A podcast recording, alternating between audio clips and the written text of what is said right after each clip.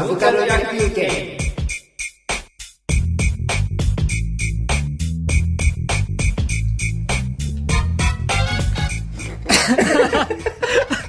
はい。で、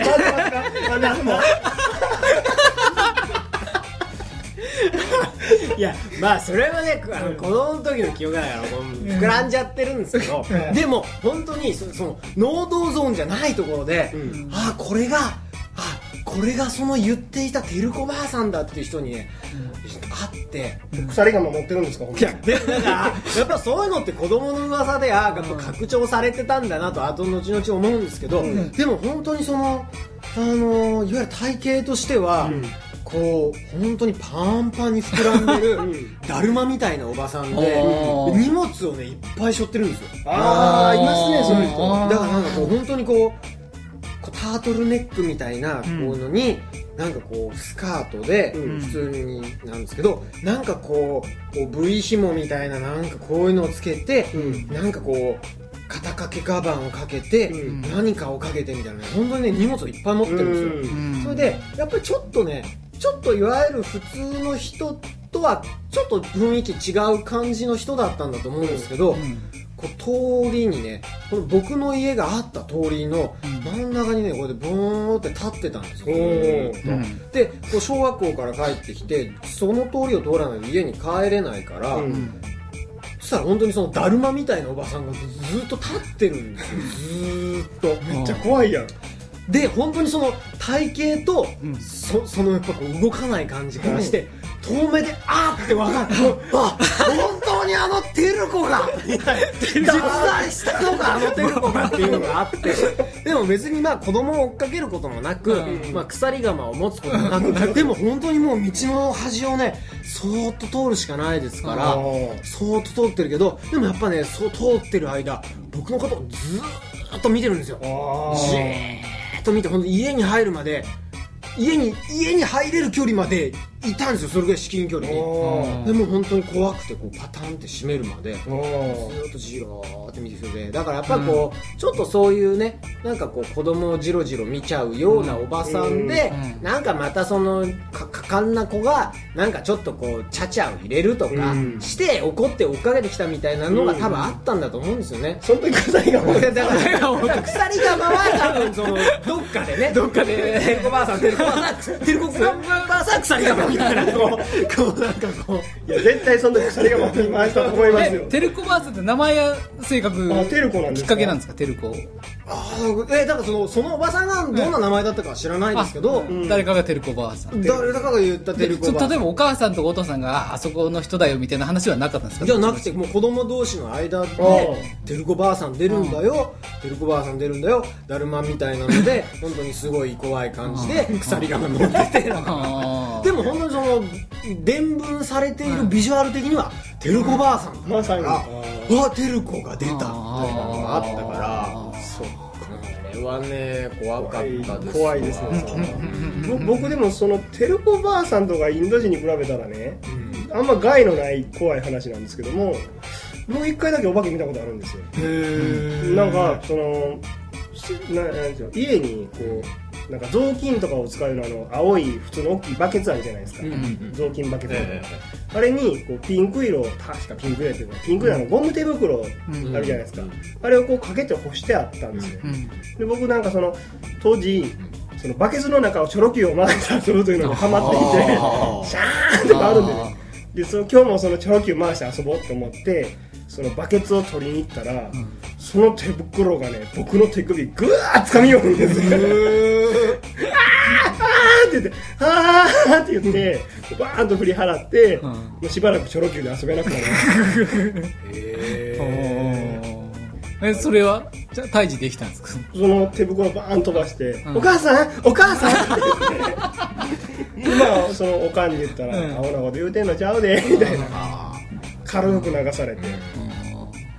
え手袋になんか顔顔が書いてあって「こんにちは」的な感じじゃなかっ全くなくて。手袋だけが。手袋だけが。それ僕の唯一のお化け体験です。ねみんなもあ家の手袋いつか 2本起こしから起こすから気ぃつけた方がいいですよ。僕は捨てときます。握手されますよ。僕らの時代ってあのああれだったんですよ、えー、口先女世代あれもちょっとなんか不幸な元ネタがあるっていう、みたいなねどどこまで本当なのかっていう。あれの時もそのポマードっていうと逃げるだとか あ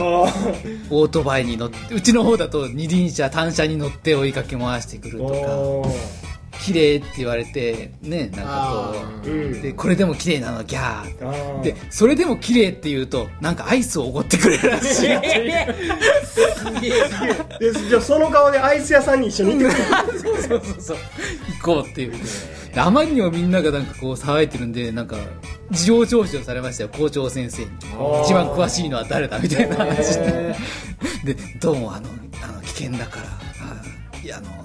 今日半日授業で帰れるらしいみたいな話になったんですけど、まあ、そこまではいかなかったんですけど、うん、あれ柳田さん世代の方こっくりさんとか結構やったりします？ああやりましたよ。あうん。僕らはもうやってはいけない世代だったんですあああ学校的に？学校で、まあ、見つかったら結構怒られあるみたいなへえ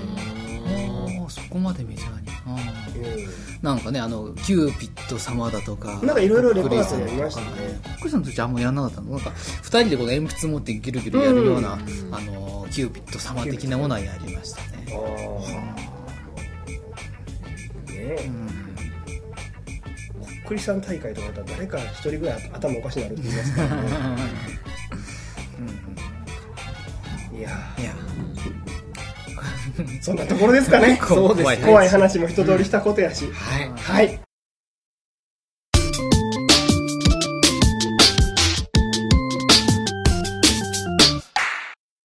えーっとじゃあね。えー、何とっていいのかな。うーんうんうんうんうんうんうんうん。あじゃあ日本物来たから洋物、洋物でですね これもまたあのちょっとツイッターではちらっと話したんですけども、昔から好きで、えーよく見てよく見てるというか、マイフェイバリットエバーグリーンベストワンのえーマイライフアザードッグというですね、作品があって、うん。えーまあ簡単に言うと、おあ、スウェーデンの映画です。うん。で、簡単に言うとまあ、まあちょっと違いはあるにしても、もうおスタンドバイミーか。少年の、まあ、成長期というか、うんうんみたいな話です。うんで、監督さんがラッセ・ハレストレムという人で、うんうん。えーギルバート・グレイを思い出して、作ですね。うん、とかを撮ってる監督さんが、もともとスウェーデンの人ででスウェーデン時代にそれを取って、えーアカデミーの外国語英語映画賞を取って、まあ、それでハリウッドに呼ばれたみたいな作へ品です。で、まあ、スウェー、ストーリー的にはスウェーデンの、まあ、ちょっと、お気弱な男の子が、うん気の強い、えー女の子は、えーお母さんが病気なのかな？うん。で、その、じゃあ、ちょっとお母さん病院入れるから、ちょっと田舎に疎開っていうか、しなさい、みたいな。うんで、おじさんのところに、えー行ったら、そこでちょっと活発な女の子がいて、うんえーお互い好きになって、うんうん。でまた、えーお母さん良くなってきたから帰ろうみたいな感じででそこで一回別れてうん。でお母さん亡くなっちゃってまた田舎に行って、えーその彼女との生活がまた始まってみたいな、えーほのぼのした、うんうん。いい話なんですけども。うん。それもやっぱり さっきと同じで単管系って多分あの90年代の前半くらいかな、で多分あの頃今でも今でもどうなんですか？単館系って流行ってるんですかね？ああいう。定着した感じですね？そうですね？なんか都心に関しては、もうそういうのが脈々とあるから、うん。うん。なあのベルリン天使の詩とかっていうビム・ベンダー。ビム・ベンダーズですね。あれと同じ時期だったのかな、はいはいはい。うん。で、えーなんかちょっとううんハリウッド的なあー文脈では語れないようなその、えーいわゆるなんていうんですか、えーヨーロッパ系って大きくくくっちゃうとまたちょっと違うかもしれないんですけどもなんかエンターテインメント足りないんじゃないのっていう感じの、うん、作品での中でこうたまにもうボロボロ見てるとおなんとなくこの日本人的なツボにはまるものがあったりして楽しいなと思わせてくれるきっかけになったのがこの学生時代に見た「マイ・ライフ・アザー・ドッグ」という映画でした。いわゆるそのハリウッドもの以外っていう感じって、えー皆さん的にはどうですか、うん。まあ、僕とかやっぱりそのちょレンタルビデオでバイトした時期があって。じゃあもう見まくってた状態見まくっててでただ僕そのレンタルビデオでバイトする前は、うん。ビデオ映画というものをうん。数本しか見たことがない人、まあテレビとかでは見てるんやけどもなんかそのなんか何遍も再放送されるジャッキー・チェンの映画とか「ネバーエンディング・ストーリー」やとか「ターミネーター」の1やとかう「まあ、スター・ウォーズ」も含めてですけど、うん。その映画っていうよりもなんとなくテレビでしょっちゅうやってるっていうタイトルしか見てなかったのでその映画館に行って新しい映画を見るとかレンタルビデオ屋さんうんとかでそのテレビでは流さないようなビデオ、映画を見るっていう習慣がないっていうところからそのレンタルビデオで働き出した時に、やっぱりその映画好きな先輩とかが熱く語るのは、うん。必ずその単管系なわけですよ。うんうんでこうなんかメジャーな映画よりもこうん。っちを見た方こっちの方がいいよみたいな。うんやったんですけども、まあ、でその影響で結構いろいろ見たんですけども全体としてはあんまりその単管系にはまったわけではなくて、うん。そのもちろん好きなタイトルもうん。あって、まあ、ニューシネマパラダイスですよ ニュねースパラダイスね、うんとかあと個人的には、えー、と岩間クエが出たトレインスポッティングとあか、あうん、あとまあちょっとアメリアとか。あああいうその単管系の映画ももちろん好きなんですけども、うん。その単管のタイトルの当たりの比率と ハリウッド映画の当たりの比率っていうのはまあ割と似たようなもんやからああ単管やかあうん。あ単管自分が中尾君が見た場合。に見た場合。あなるほど。単管を見て単管10本見て面白いって思うのが何本かっていう比率と、ハリウッド映画を見てあ面白いって思う映画が何本かっていう比率がまあ似たり寄ったりやったじゃああまり意識は特にそうなく見れねてるって意識感じですかね。なく見れてる、ただその単管系を見るときは結構気ぃつけてみてはいるとは思いますね、その全く救いがない話とかものすごいグロを引く可能性もあるんで、うんそれだけは気をつけて見るようにはしてますかね、ですね僕のまあまあ映画だったら何でも見るんで。うん。見てなんかあバスキア・ロスタムだったか。なあでもなあ誰だったまあ友達のうちはどこ？うん。はは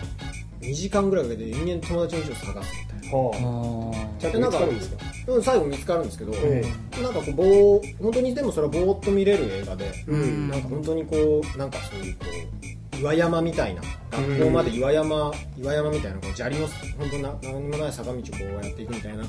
ころに住んでるやつの映画で、うん。なんかこうでなんか最初わかんないんですよ友達のうちが、でちっちゃい子がバーバーバーみたいな誰々君のうちはどこ？なんとかとかって。でなんかこう軒先でプカーみたいなひげもじゃーみたいな、うん。老人にその人のうちを聞いたりしてようわからんみたいうん。ななぜかそこからそのプカーの人の教訓話みたいなのが始まる。5分6分ぐらい。はあ。説教が始まるんですねそうそうそうみたいなでまたツーって行ってみたいな。延々と探すみたいな、なんだろうなんだろうこの映画みたいな、うんえーっとね好きなやつだと、えーっとねエミール・クストリッツァっていうえーボスニアヘルテコヘルツェゴビナなんあかあの辺だったかな。はあ。の映画監督がはい。結構僕好きで、へえーっとねすげえ有名な役者さんが絡むと、うん。あのーあの人、えージョニー・デップが、ええその昔「アリゾナ・ドリーム」っていう映画に出ててあれの監督さんなんですけどへえーっと僕がすごい好きなのは喜劇寄りになってる「黒猫白猫」っていう、うん。うん映画がすごい好きで、うんなんかその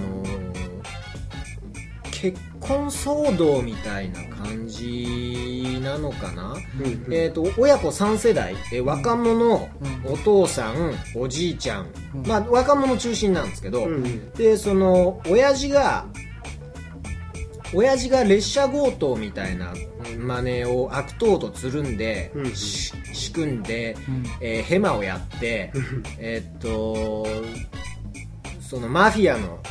ダダンっていうすごい面白いヒゲのおっさんのマフィアがいるんですけど、まあ、そいつに騙されちゃうんですね、それで「お前どうしてくれんだよ金」みたいな流れで、うん。その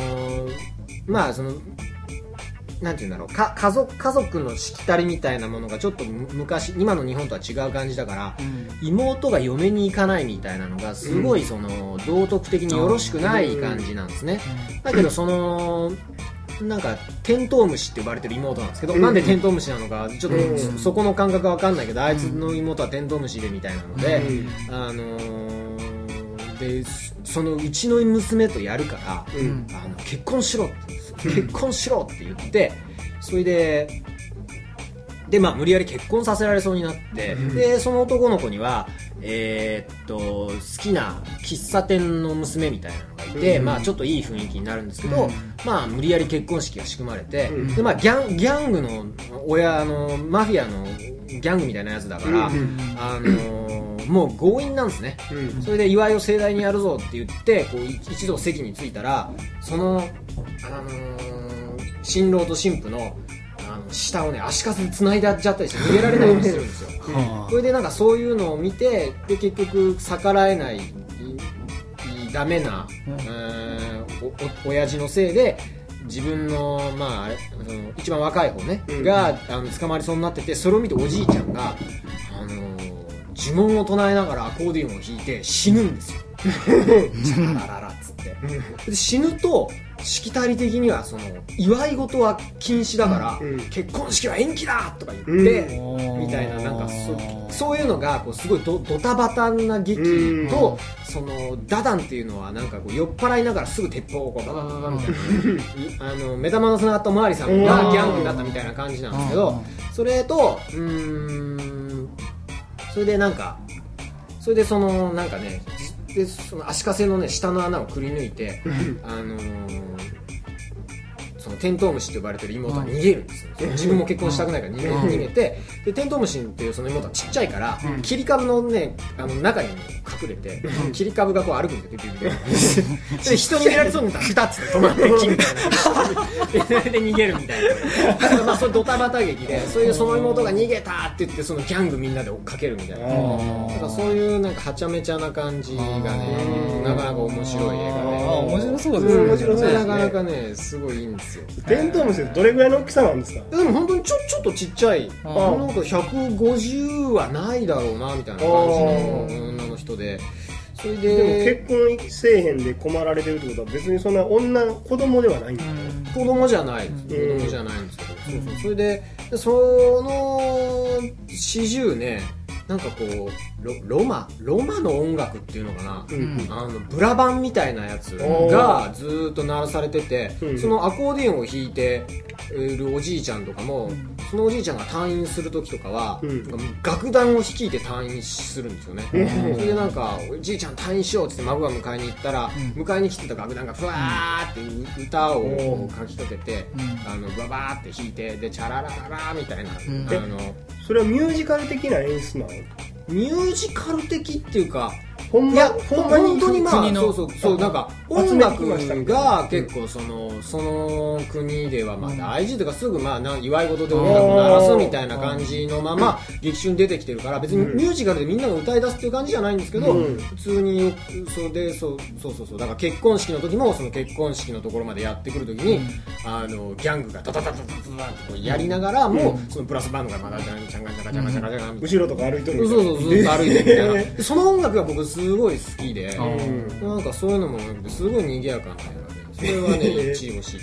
えそれボボスニア・ヘルツェコビナがそういうなんかしきたりがあるみたいなとはまだちょっと違うじゃないんだと思うんですけどまあその結婚式とかをするときに祝い事だからもうなんなんやかんやでわーってやるみたいな感じだったと思うんだけどな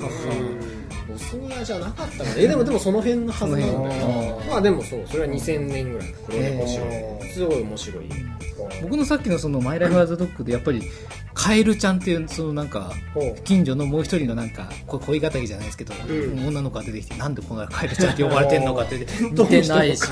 なんか多分その国なりのね。ね呼ばれ方があるんだろうな、うん。おちびちゃんみたいな感じなのかなって。いうのがそうか。そういうのが知れるのがなんかこう異文化接触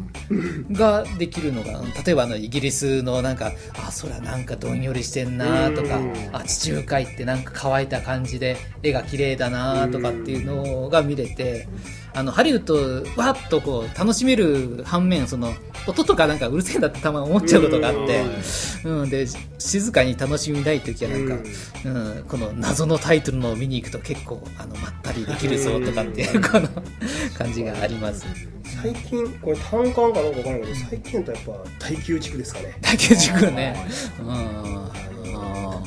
ちょっと大宮地区に関しては反省点もあるんですけどあのえっ、とグロいですかと聞かれた時にグロくないよと答えてしまって後にあの聞いた人がひどい目に遭ったといううん。話があってあったんですけども。まああの普通の感性の人から見たらもしかしたらグロいかもしれないですけど個人的にはね腹抱えて笑ってしまったんですよ。松井さんとか見張りました？僕ね見に行きたいなと思いながら見に行けなかったからー。まあ、まだやってるのかちょっと分かんないですけど、まあまああの DVD になったら見ようかなってあー。なんかやさぐれ宇宙人みたいな話、うん。そうですそうです。ー結構わりわりかし周りのへ評判って悪くなかったんで、うん。うん。だから見たいなと思って、まああのジャリンコ知恵ですね。おいほ あのまあジャリンコ知恵ってよく街にいる頭おかしいヤクザが、うんこうなんかヤクザな、まあ、子供みたいなヤクザみたいなことやってたら、鉄に殴られたとか、うん。その誰それに殴られてボコボコにされて、うん。こう単コブだらけになったりとかなんかそれこそ足引きずって歩いてるとかっていうようなノリの、まあ、もう一歩行ったような感じで。こう街にいるわけわからん人が、まあ、わけわからん宇宙人がうん。車のタイヤをこう盗もうとしたら銃でとりあえず撃たれたとかうん。そういうこうなんかジャリンコ知恵なんですね僕的には、うん。その宇宙人の雰囲気みたいな、うんでもちろんその映画が進んでいくとそういうのではない話になるんですけども、その最初にその宇宙人自体をジャリンコ知恵であるとか逆であるとかって思うと、宇宙人にとってものすごい悲しいことがあったりとか、うん。その宇宙人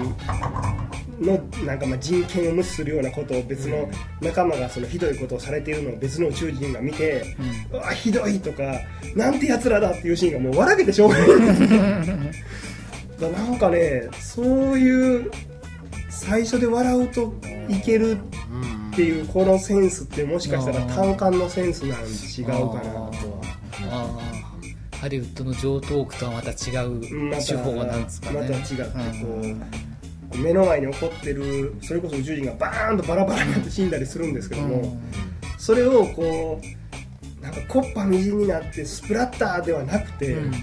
そんなアホなみたいあな。あそうですか。へえそのもちろん真面目にやるんですけども、真面目にやってストーリーもぐぐいぐいそれで進んでいくし、どんどん感情移入もしていくんですけども、うん。どっかであのマーズアタックとかビームでなんか我々は友好のために来ましたとかビームでバーッとったらこうん。う人間がバーッと当たったらこう骨だけになってこうバラバラバラみたいになるじゃないですか。